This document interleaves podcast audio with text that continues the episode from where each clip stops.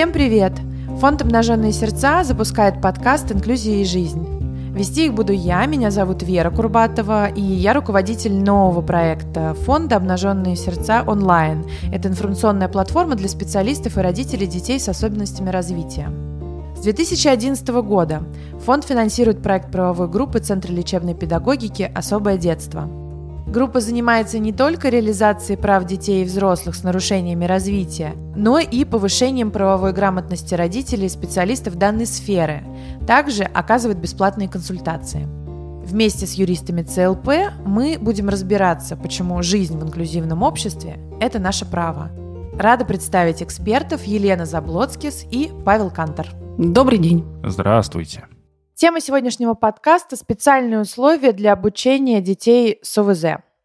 А, давайте начнем вот с чего. Есть ли у нас э, в законе что-то по этому поводу? Может быть, специальная статья даже? Да, в новом принятом законе, но мы новое условно называем, поскольку сильно изменили э, нормы, законе об образовании есть отдельная статья 79, в которой, которая так и называется «Специальные условия обучения» и э, перечисляю, и дан перечень специальных условий обучения, причем сразу говорю, что перечень открытый, то есть а, нужно понимать так, что для эффективного, успешного обучения любого ребенка а, могут применяться любые средства. Но, собственно, законодатель перечисляет э, эти средства, хотя бы давая какой-то э, примерный рисунках. А, прежде всего, это сами адаптированные образовательные программы, это различное техническое оснащение, это способы и методы обучения, а, это и услуги ассистента-помощника, это любые а, услуги коррекционного плана, в том числе социальные услуги, которые необходимы для успешного обучения ребенка. А, да, э, и как мы уже говорили раньше, для того, чтобы получить доступ к этим а, специальным условиям, необходимо, чтобы э, на это было указано, ну, в общем и целом, для этого необходимо было указание в заключении психолого-медико-педагогической комиссии. Как получить эти специальные условия? Значит, первым шагом, как я сказал, будет э, получение заключения психолого-медико-педагогической комиссии, которая констатирует тот факт, что эти условия необходимы. А вторым шагом необходимо обращение в образовательную организацию для того, чтобы э, эти специальные условия были созданы. Я правильно понимаю, что в законе прописаны абсолютно все специальные условия, а вот специальные условия, которые у тебя прописаны в ПМПК, в заключении ПМПК, они э, могут содержать, конечно же, не весь перечень, а какие-то отдельные пункты статьи. Здесь важно отметить следующее, что специальные условия обучения сами по себе прописаны в очень многих нормативных актов. Это первое, что как бы нужно знать. То есть недостаточно просто, например, открыть федеральный государственный образовательный стандарт для, для начальной школы для обучающихся с УВЗ, там мы, например, можем открыть стандарты для обучающихся с расстройствами аутистического спектра и увидеть в каждом из вариантов, а их всего четыре, в каждом из вариантов свои требования, свои специальные условия. Вот, например, мы там можем найти, что должны быть в классе разные зоны, в том числе зона для отдыха. То есть первый источник, а, где прописаны уже а, условия для тех или иных обучающихся, это федеральный государственный образовательный стандарт. И это еще не обо всем. Есть несколько нормативных актов, принятых Министерством образования или уже Министерством просвещения, в которых также прописываются различные специальные условия обучения. Например, правила осуществления образовательной деятельности по дошкольному образованию, по школьному образованию, по профессиональному образованию. Там вы тоже можете найти специальные условия. Соответственно, когда вы получаете заключение ПМПК, а, уже само название программы, которая рекомендована в нем, да, например, адаптированная образовательная программа для обучающихся с расстройствами аутистического спектра 8 и какая-то циферка, уже подразумевает, что для того, чтобы понять, какие специальные условия должны быть созданы, вы идете в федеральный образовательный стандарт, лезете, да, изучаете, что там написано, вы обращаетесь к порядку а, осуществления образовательной деятельности начального, э, общего образования, где тоже есть описание определенных специальных условий. То есть это такая большая база, которую, может быть, не сразу поймешь. То есть совершенно не, как бы нельзя ограничиваться только теми условиями, которые непосредственно записаны в заключении ПМПК. А, то есть в заключении ПМПК расписано ничего не будет, там просто будет указание да, или... Э, там будут указаны определенные э, специальные условия, вот как бы самым первым из которых является адаптированная программа, которая уже сама, в свою очередь, указывает на целый э, ряд специальных условий. Кроме того, конечно, там могут быть указаны какие-то специальные дополнительные условия, но надо понимать, что э, перечень специальных условий, он не закрытый, и, э, и, собственно говоря, никто заранее не может себе предположить, какие именно конкретно специальные условия потребуются э, для данного конкретного ребенка. Поэтому вообще в тот факт, что у него есть заключение ПМПК, в котором признан нуждающимся в специальных э, условиях, говорит о том, что к этому ребенку должны э, применяться специальные методы обучения и воспитания, такие, которые ему потребуются, э, которые позволят ему Э,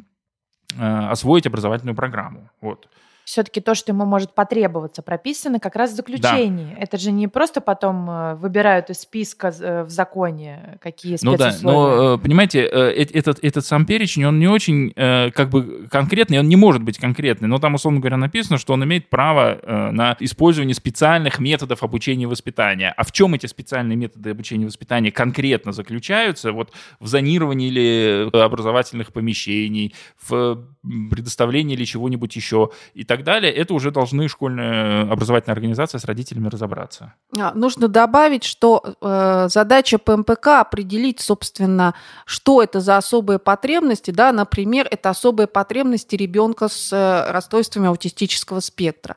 Из, э, будет прописано, например, нужна ли тьюторская поддержка, или ассистент-помощник, логопед, дефектолог.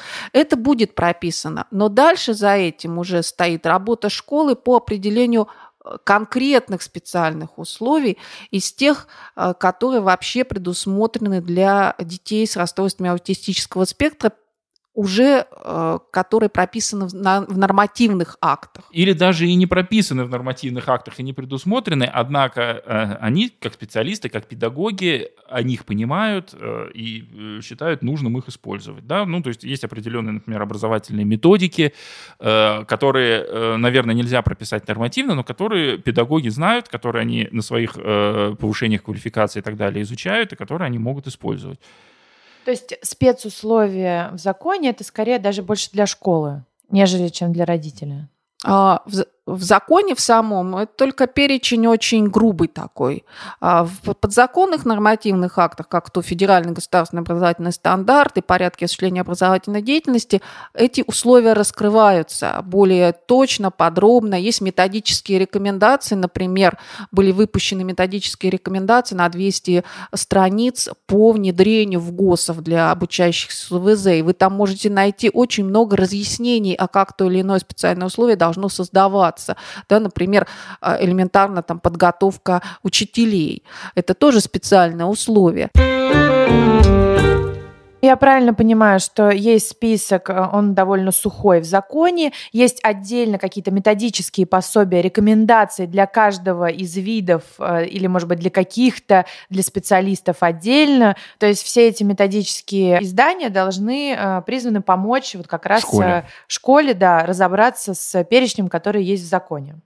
А, тут можно сразу добавить, что на самом деле государство а, занимается тем, чтобы предоставить помощь конкретному учителю разобраться вот во всем этом многообразии в тех же методиках, о которых упоминал а, Павел. И, например, создаются федеральные ресурсные центры, в которых создается база вот этих методик, проводятся курсы повышения квалификации. Итак, мы подошли, э, получается, к такой подтеме. Это э, федеральные ресурсные центры. Да? Это э, центры, которые аккумулируют в себе знания по в том числе и спецусловия. По, да, ну в том числе по организации процесса для детей с ограниченными возможностями здоровья и по реализации адаптированных образовательных программ. И поэтому Э, очень важно, что э, когда родитель принесет э, заключение ПМПК в школу и скажет школе, ну давайте создавать, создавать эти специальные условия и давайте по этому поводу обсуждать, школа не должна остаться одна, и школе, школе может и нужна помощь, и она должна, школа сама должна обращаться за этой помощью в соответствующие, э, как бы, э, вот, как мы сказали, ресурсные центры, Институты развития образования и другие м, структуры, которые создаются в нашей системе образования для того, чтобы помогать образовательным организациям. А раз зашла речь о том, а какие структуры должна помогать школе для создания специальных условий, стоит э, сказать, что в законе образования появилась и новая статья под номером 42, которая говорит об организации психолого-медико-педагогической а, помощи обучающимся.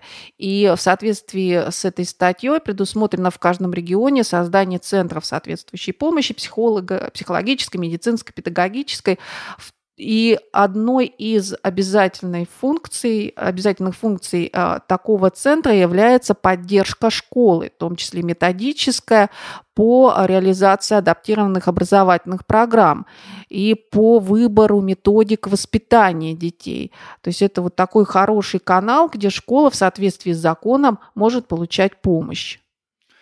Да, то есть э, э, не должно быть такой ситуации, что родитель пришел с заключением по МПК и, э, и в школу, а школа говорит, ну, хорошо, вы заключение по перенесли, а что делать с вашим ребенком, мы не знаем, да, и мы видели подобные примеры, да, это не должно быть тупиком, в этом случае родители должны стимулировать школу по-хорошему или там не, не по-хорошему, э, все, обращаться за помощью и э, принимать меры для того, чтобы все-таки ну, образовательный процесс для ребенка сдвинулся.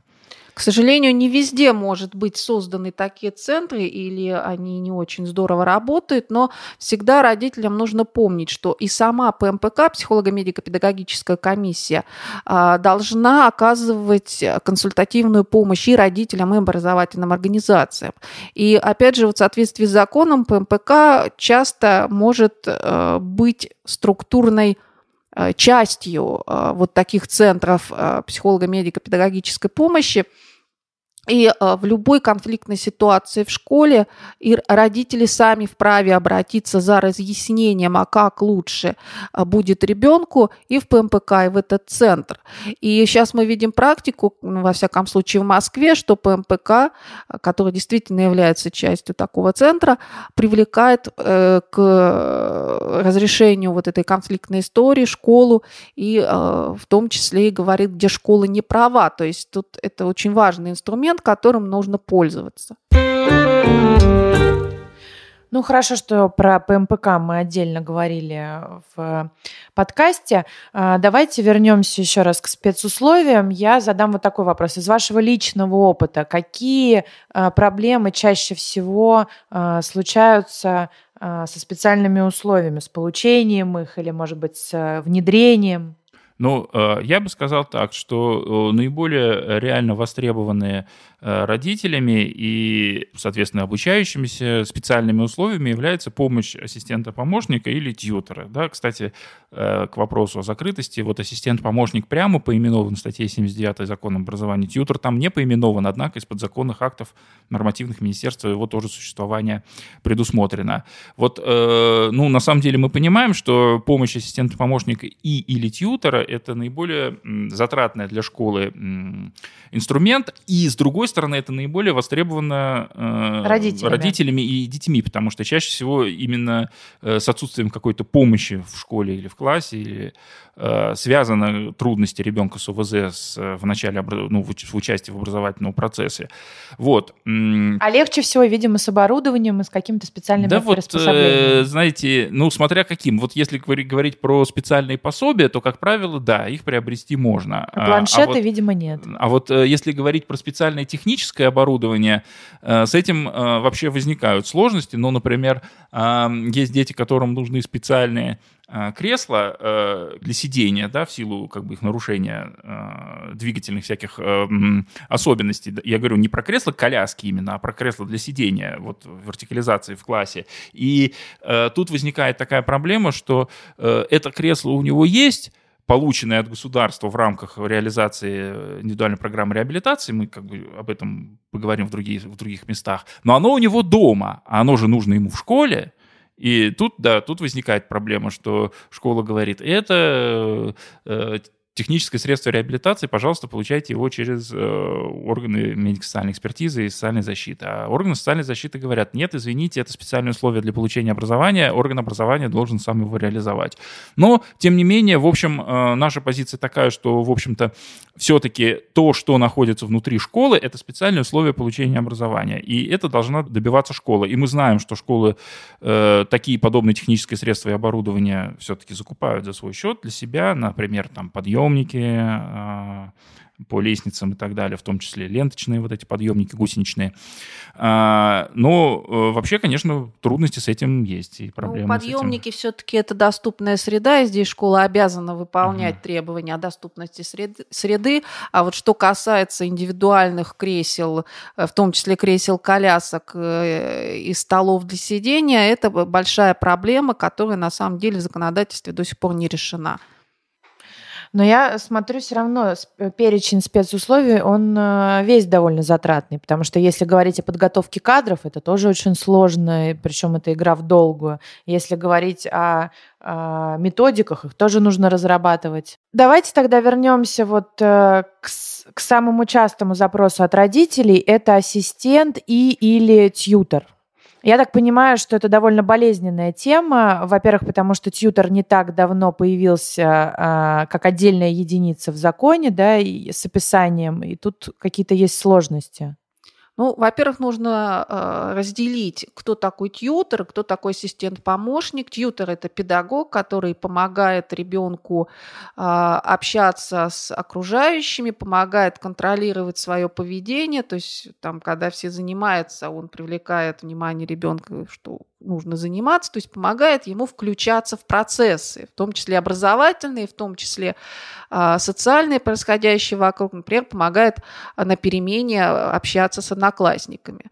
Это задача такая педагогическая. Ассистент-помощник в то же время это технический помощник, который оказывает содействие в передвижении, в одевании, в, в приеме пищи, а, в том числе один из частых таких спорных вопросов, а, а должен ли менять памперс, должен ли водить э, ассистент-помощник в туалет. Да, это его должностная обязанность, это предусмотрено стандартным профессиональным, и тут споров а, возникать не должно. В том числе ассистент-помощник должен вызвать, должен обеспечить медицинскую помощь своевременную, если это необходимо. Вот. Но при этом э, надо э, понимать, что у родителей часто ну, бывает такое заблуждение, что если им написано в заключении ПМПК, что им нужна помощь ассистента, помощника или тьютера, то это значит, что весь период нахождения в образовательной организации с самого начала до самого конца рядом с их ребенком всегда будет индивидуально закрепленный специалист. На самом деле это не подразумевается. И согласно существующим нормативным актам, в частности, порядка образовательного процесса, да, и, и тьютер, и ассистент-помощник один может быть прикреплен к, некоторым, к нескольким детям э, от 1 до 6. Понятно, что если, их ребё, если ребенок настолько тяжелый, что ему нужна постоянная помощь ассистента-помощника ему одному, одного ассистента, помощника, то это возможно, но в общем и целом такие тяжелые ситуации это все-таки редки. В общем и целом предполагается, что один ассистент-помощник или один тьютер обеспечивает э, потребности нескольких детей до 6 человек. При этом, если мы говорим э, про тьютера, то поскольку задача тьютера, в общем-то, педагогическая, то, в общем, не предполагается, что тьютер всегда на всех уроках присутствует индивидуально рядом с ребенком. Да? Он может помогать ребенку в, в тех или иных формах. Иногда, наверное, присутствует с ним вместе с уроком, но не всегда и не обязательно. Это нет его обязанности. Он может считать, что он свою задачу организации его образовательного маршрута э, достигает каким-то другим способом. Но это прерогатива школы, я так понимаю, выбрать, насколько человек э, будет тьютер работать и ассистент. А вы знаете, вообще вот как бы тут Павел сказал, что вовсе не предполагается, что может быть индивидуальный тьютер. Я бы сказала так, что это предполагается, что может быть индивидуальный тьютер. Все зависит от все-таки э, потребности ребенка. То есть есть дети, которые действительно нужно буквально индивидуально сопровождать весь э, день нахождения в школе. Такое может быть, но просто скорее мы все мечтаем о том, чтобы наших детей да, индивидуально сопровождали, но это вовсе не значит, что они все в этом нуждаются. Поэтому здесь баланс интересов ребенка и школы должен соблюдаться всегда. Что касается, кто э, принимает решение о том, как сопровождать тьютер и сопровождает ли он вообще. Здесь э, как бы стоит остановиться на э, разъяснениях Министерства просвещения последних. А, мы же видели все эти годы, что поскольку история с тьютером, ассистентом, помощником достаточно затратная, потому что требует от школы введения дополнительных штатных единиц, например. И очень часто по финансовым соображениям и ПМПК, и как бы затем школа отказывается а, выполнять это требование ПМПК. А, здесь нужно остановиться на следующем, что э, если в заключении ПМПК указано тьютер или ассистент-помощник, школа обязана выполнить это требование. Это требование закона, и школа не может сказать, нет, мы не можем, сославшись на что-то, такого быть не должно. Э, и если это происходит, то, конечно же, нужно уже а, начинать какие-то процессы жалобы в том числе. А, кроме того, если даже в заключении ПМПК не указан тьютер или ассистент-помощник, Министерство просвещения разъясняет в своем письме, что школа вправе, если ребенку требуется сопровождение тьютерское или техническое, то школа на своем внутреннем психолого-педагогическом консилиуме может принять такое решение, причем это решение может быть принято абсолютно в отношении любого ребенка, в том числе здорового. А, то есть это переводится вопрос в компетенцию школы. Если есть потребность, значит, пожалуйста, это ваше право ввести дополнительную штатную единицу, назначить э, тьютера или ассистента-помощника ребенку, даже если э, в заключении ПМПК это не указано.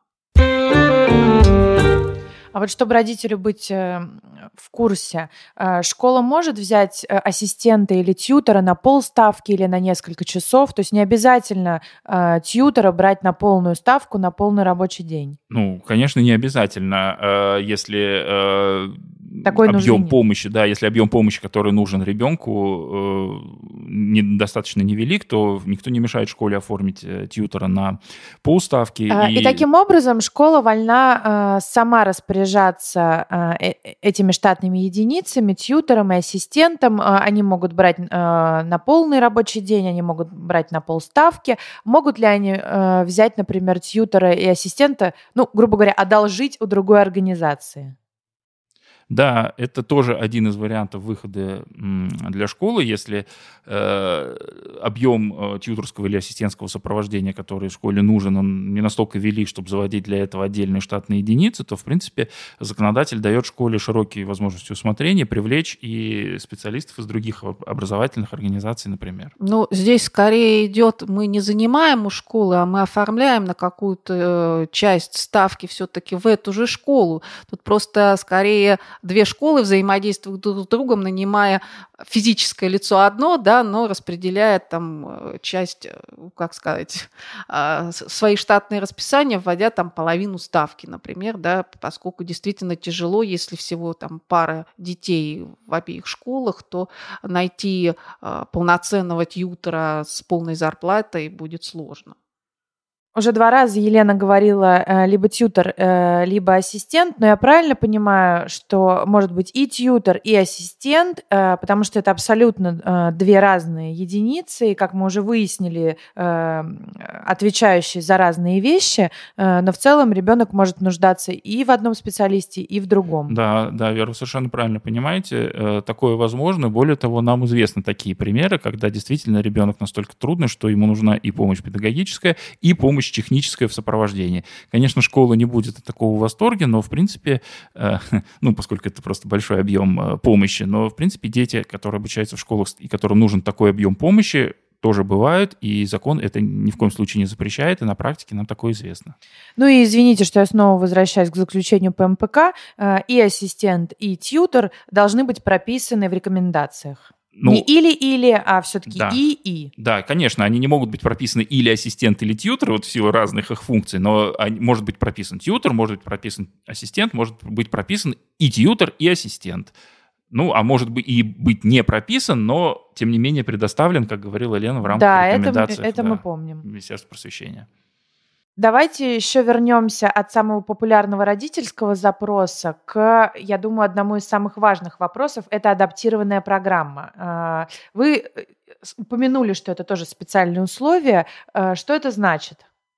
Адаптированная программа э, – это программа образовательная, которая включает предметную область стандартную, да, это наши все понятные, там русский, математика и другие предметы – а, при этом для детей с УВЗ даже вот эта содержательная предметная область может быть разной, да, она может быть того же объема и с теми же результатами, а может быть другого объема, другого содержания и совсем иными результатами, ну, в частности, для детей, у которых есть умственная отсталость.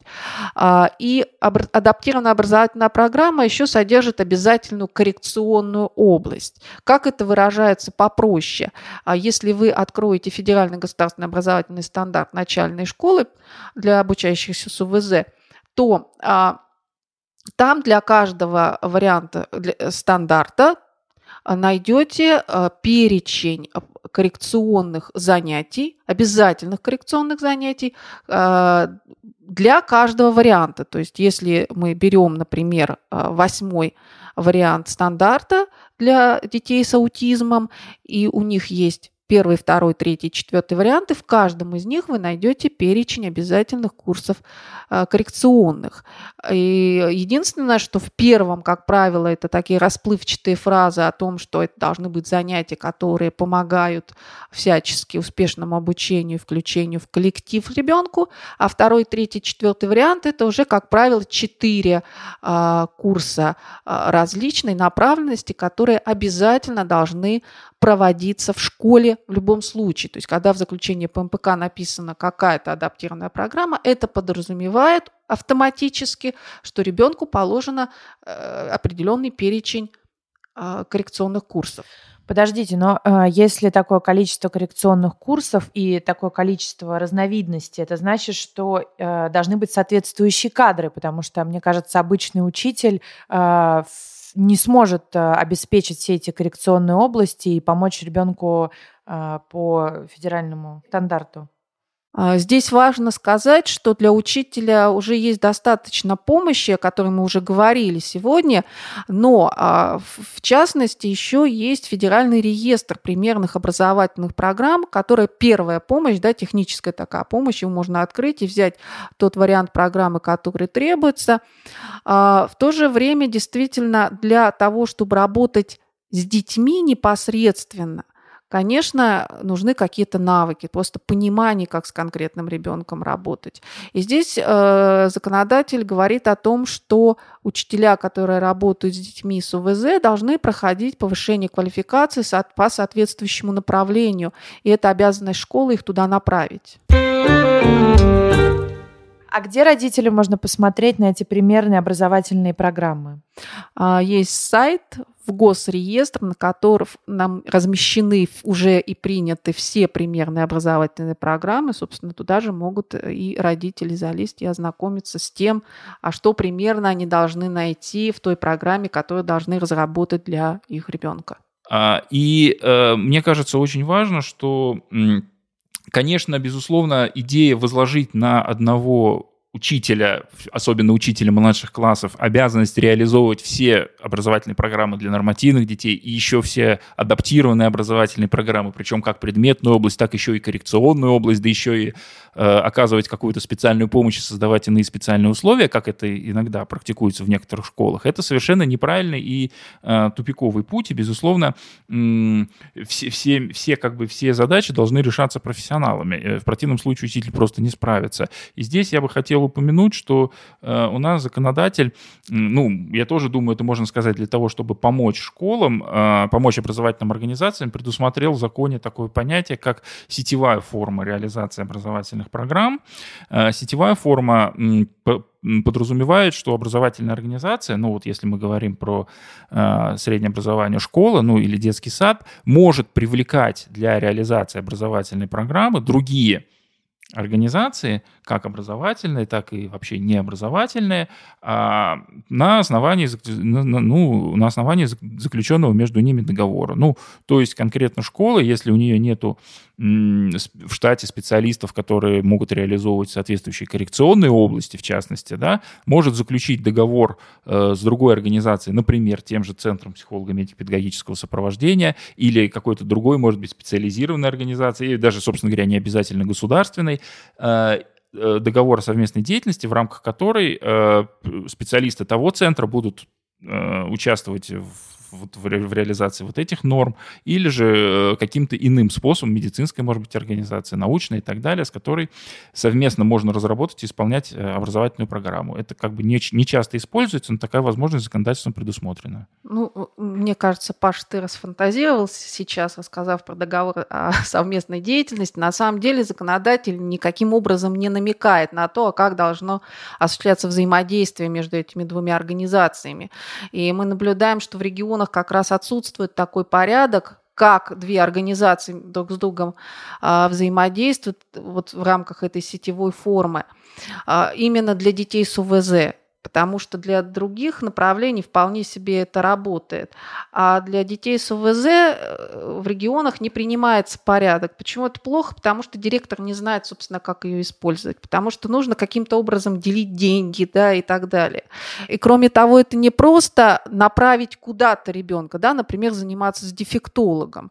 А вот, э, например, ребенок в детском саду, его еще э, направили к дефектологу в реабилитационный центр соцзащиты. Но а, дефектолог в реабилитационном центре занимается сам по себе по какой-то своей программе и никак не взаимодействует с этим детским садом. Законодатель при, э, предполагает, что как раз и дефектолог привлеченный должен участвовать в реализации единой образовательной программы. Это не может быть оторванный какой-то специалист, просто чем-то занимающийся с ребенком. И сейчас это такая большая проблема, что э, для детей с ОВЗ непонятно, как использовать систему форму, потому что нет э, в регионе регионах порядка привлечения ну, организации. Да, э, на самом деле, конечно, закон-то говорит про договор, но я согласен, что государственная организация не может просто так взять и заключить без каких-либо, без какого-либо регламентирования там договор с кем угодно, но поэтому, но тем не менее, эта форма, она остается как вариант. То есть, например, в регионе, регион не может просто сказать, э, мы не знаем, как организовать образовательный процесс, ну, мы не, не понимаем. У, у региона есть варианты, например, ну, предположим, есть в регионе какая-то сильная организация, которая предоставляет предоставляет те или иные формы коррекционные. И есть школы, которые не знают, как справиться с детьми с ОВЗ. Да? На уровне региона можно принять решение о каком-то сетевом взаимодействии этих школ с этой организацией для того, чтобы э, реализовать эти программы. Э, я еще раз говорю, закон дает органам образования и организациям образования много разных вариантов и полномочий, которые они могут использовать, но с этим, конечно, сложнее. Смелее, смелее будьте, товарищи директора. Больше, Понятно. больше а используйте шанс, предоставленные есть, законом возможности. Есть шанс, чтобы это все было прописано в законе в каком-то ближайшем будущем? Да вот я боюсь, что, может быть, шанс-то есть, да как бы это все не испортили, да, то есть как бы как только начинают регулировать, так заурегулируют так, что шаг влево, шаг вправо не двинется. А с другой стороны, а нет регулирования, так и никто и не использует. Не знаю, тут баланс какой-то нужен. А, понимаете, федерального закона на эту тему точно не будет. Может быть, будут какие-то разъяснения методического характера, не более, потому что это вопрос региона, как он распределяет свои ресурсы.